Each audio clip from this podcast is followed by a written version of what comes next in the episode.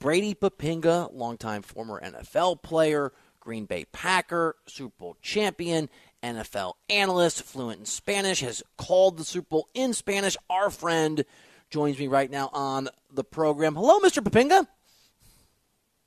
Hey, Billy, long time no talk. Good you too, buddy. Your voice, you good? Man. Good to hear your voice, pal. Um, good, good. Yeah, you sound. great.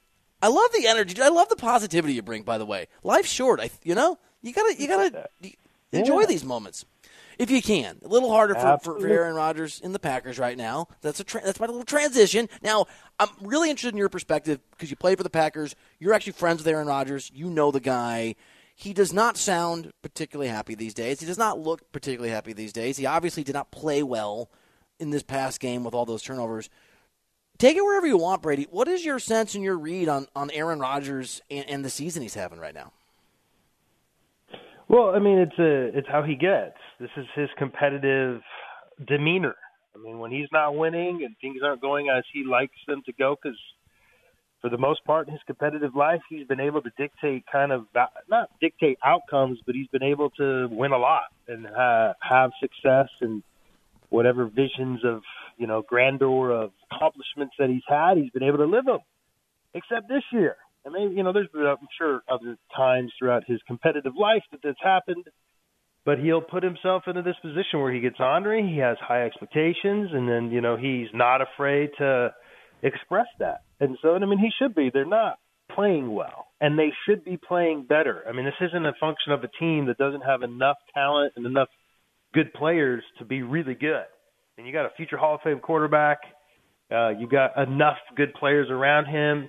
You have an offensive line with the return of Bakhtiari that, you know, they've they've played well. I'm not saying they've gone out and been, you know, road graders and dominated games, but they've played well enough to where they shouldn't be sitting where they've only won three games.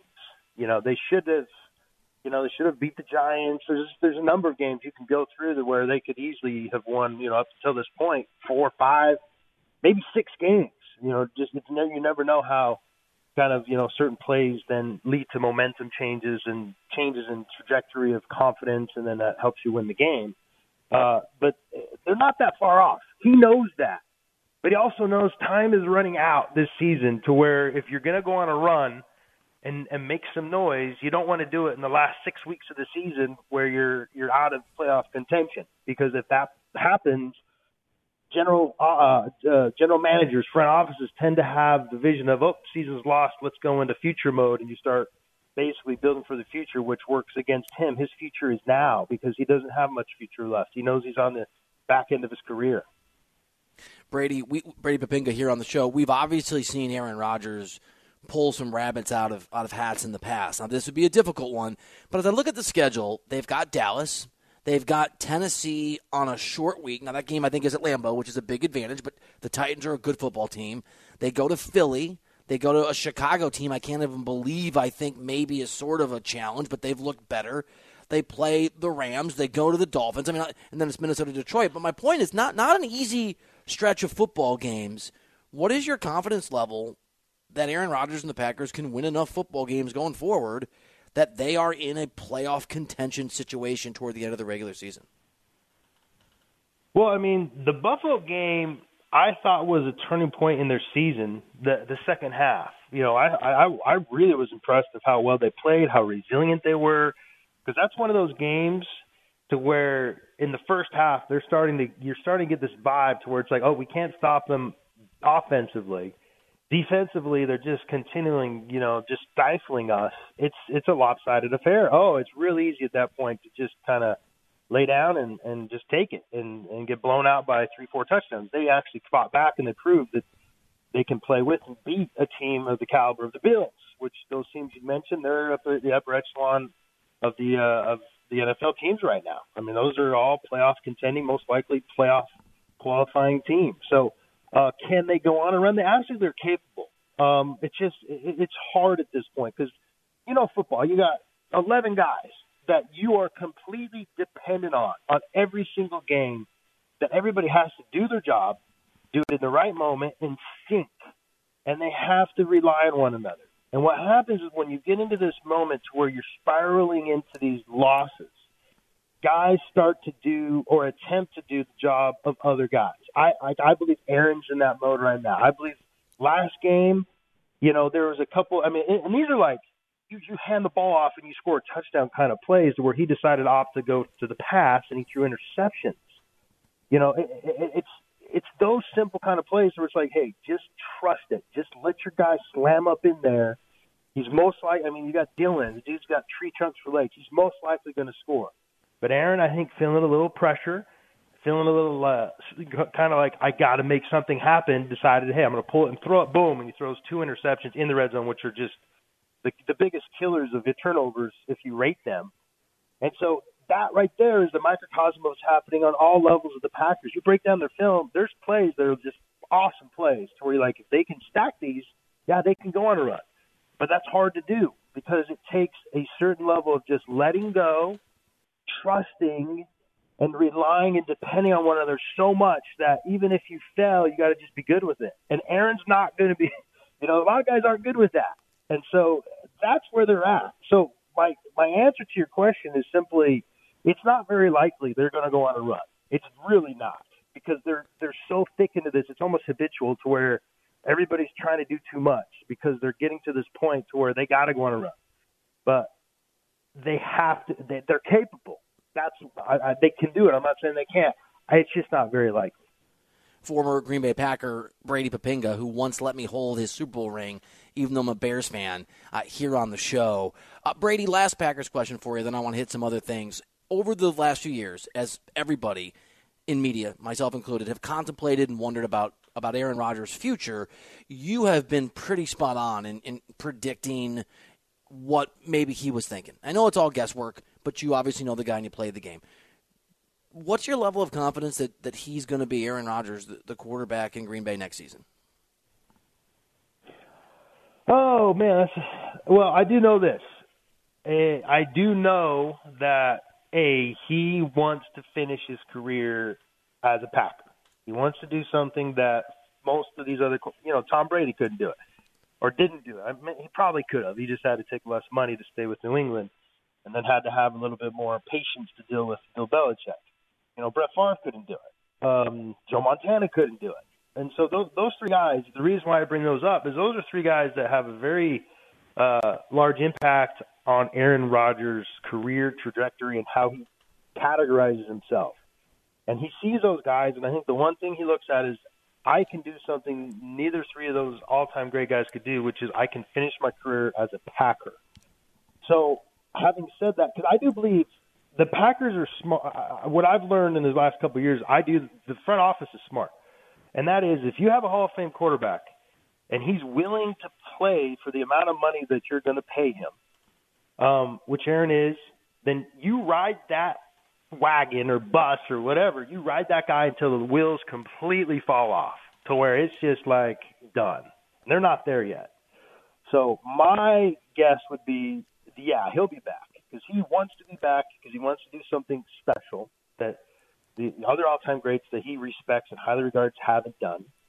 And then at the same time, the Packers, who also are part of this equation, want him to be the guy until he's just not the guy anymore. Because who's the alternative? They don't have a guy. They're smart. Until you have another guy, there's no reason to turn. And so, at least that's that's how I believe, and and I understand the Packers believe. I think he's still going to be back there. I think, you know, the only exception I would put to this is if some team, uh, they'd probably have to be the 49ers just came to the Packers and said, okay, you can take our next three, even though the 49ers don't have any draft picks, that would be tough. But let's say they're able to somehow acquire draft picks. I don't know how they do it, but let's say they did. And they came to the Packers and said, look, you can take our, take our next three drafts into the future plus Nick Bosa, and we'll take Aaron Rodgers. That's probably a scenario where the, the Packers would be like, okay, we'll do that. Uh, but outside of that, I, I anticipate him being back in Green Bay, and I anticipate him wanting to finish on a high note, meaning he's contending for a championship, which means he qualifies for the playoffs, gets into the playoffs. And so I, I don't see this. This is not the beginning of like this is not the end right here. It is the beginning of the end. I, I was going to say not the beginning of the end. It is the beginning of the end because he's ending his you know he's on the last part of his career. But I don't see this as his last year. Brady, what do you make of the Colts hiring Jeff Saturday as the interim head coach in, in Indy? That is an outside of the box hire. Oh my god! You know what it seems like to me, and this is what it seemed like since they they basically signed Carson Wentz. That didn't work out. Then oh, let's get Matt Ryan. Oh, that didn't work out. Let's bench him. Let's go with this guy. They're kind of shooting at the hip there. Irsay is leading. So Irsay, their owner, I I believe from the outside looking in, is intervening way too much into football operations. And here's the problem, okay? I, and maybe if, if you're a, a you know Heisman savant, I'm gonna tell you what what my experience with this is. Uh, you'll know who Ty Detmer is. You know who Ty Detmer is? There, Bill. Oh yeah. Oh yeah. Okay, great.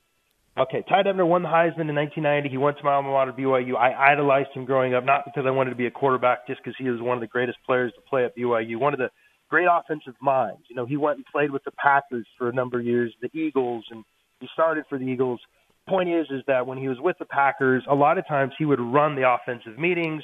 Point is, everybody thought this guy's going to be an amazing coach someday. Even myself. Uh, fast forward to a couple years ago, he gets hired as an offensive coordinator for BYU, and I'm thinking this is unbelievable. This is this is a, a home run hire. And then my younger brother, who's into coaching, goes, Brady, you have no idea what he's going to have to manage. He's going to have to manage the offensive line the receivers. He's gonna have to coordinate it all together. Hence the name offensive coordinator. He's gonna have to he's gonna have to put everything together. And I'm like, oh, that's a good point. Oh well, let's see how he does. He was terrible, horrendous, like terrible. They fired him, right? I don't see I, like unless you have some background in coaching. I I just don't know how you can just step in to an NFL team and just say, hey, I'm the coach. Here we go. Uh, that's not that principally to me makes zero sense. I mean, just think of any trade, Bill. It's not like you could get some Joe Schmo. Although the guys listening think they could do this, they couldn't walk into your seat and host a show. You got the producer probably talking in your ear right now while you're trying to get a thought together, saying, "Tell this Brady Poppinga got to shut up because we got to hit a hard break in two minutes."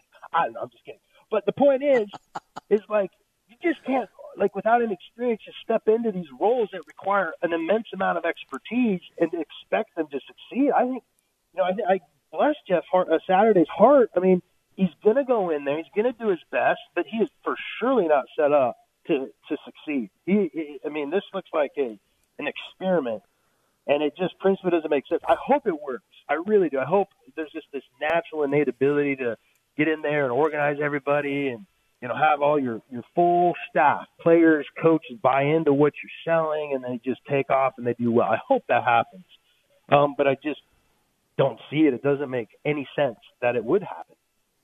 That was such a great answer, uh, Brady Pinga on the show. Brady, last one for you.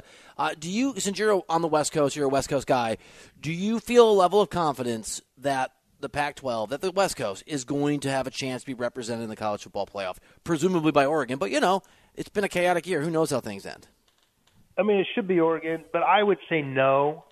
And it's just because there is a huge bias in the Southeastern Conference. I mean, you heard, you know, Kirby Smart when they faced Oregon this year. Oh, we just got so much better players than Oregon does.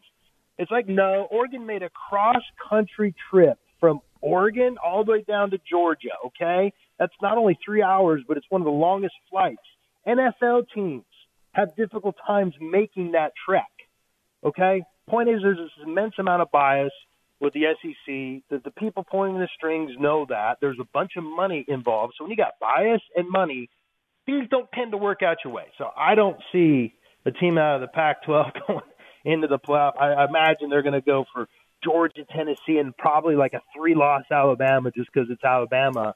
And then, you know, they'll pick somebody else from the Big Ten. Ohio State, obviously, probably would be the one that, that pops out. But uh, there's too much bias, too much money right now. That's why we got to expand this playoff, create greater access, and let's let people play on neutral fields to where everybody has to travel, just like a regular playoff.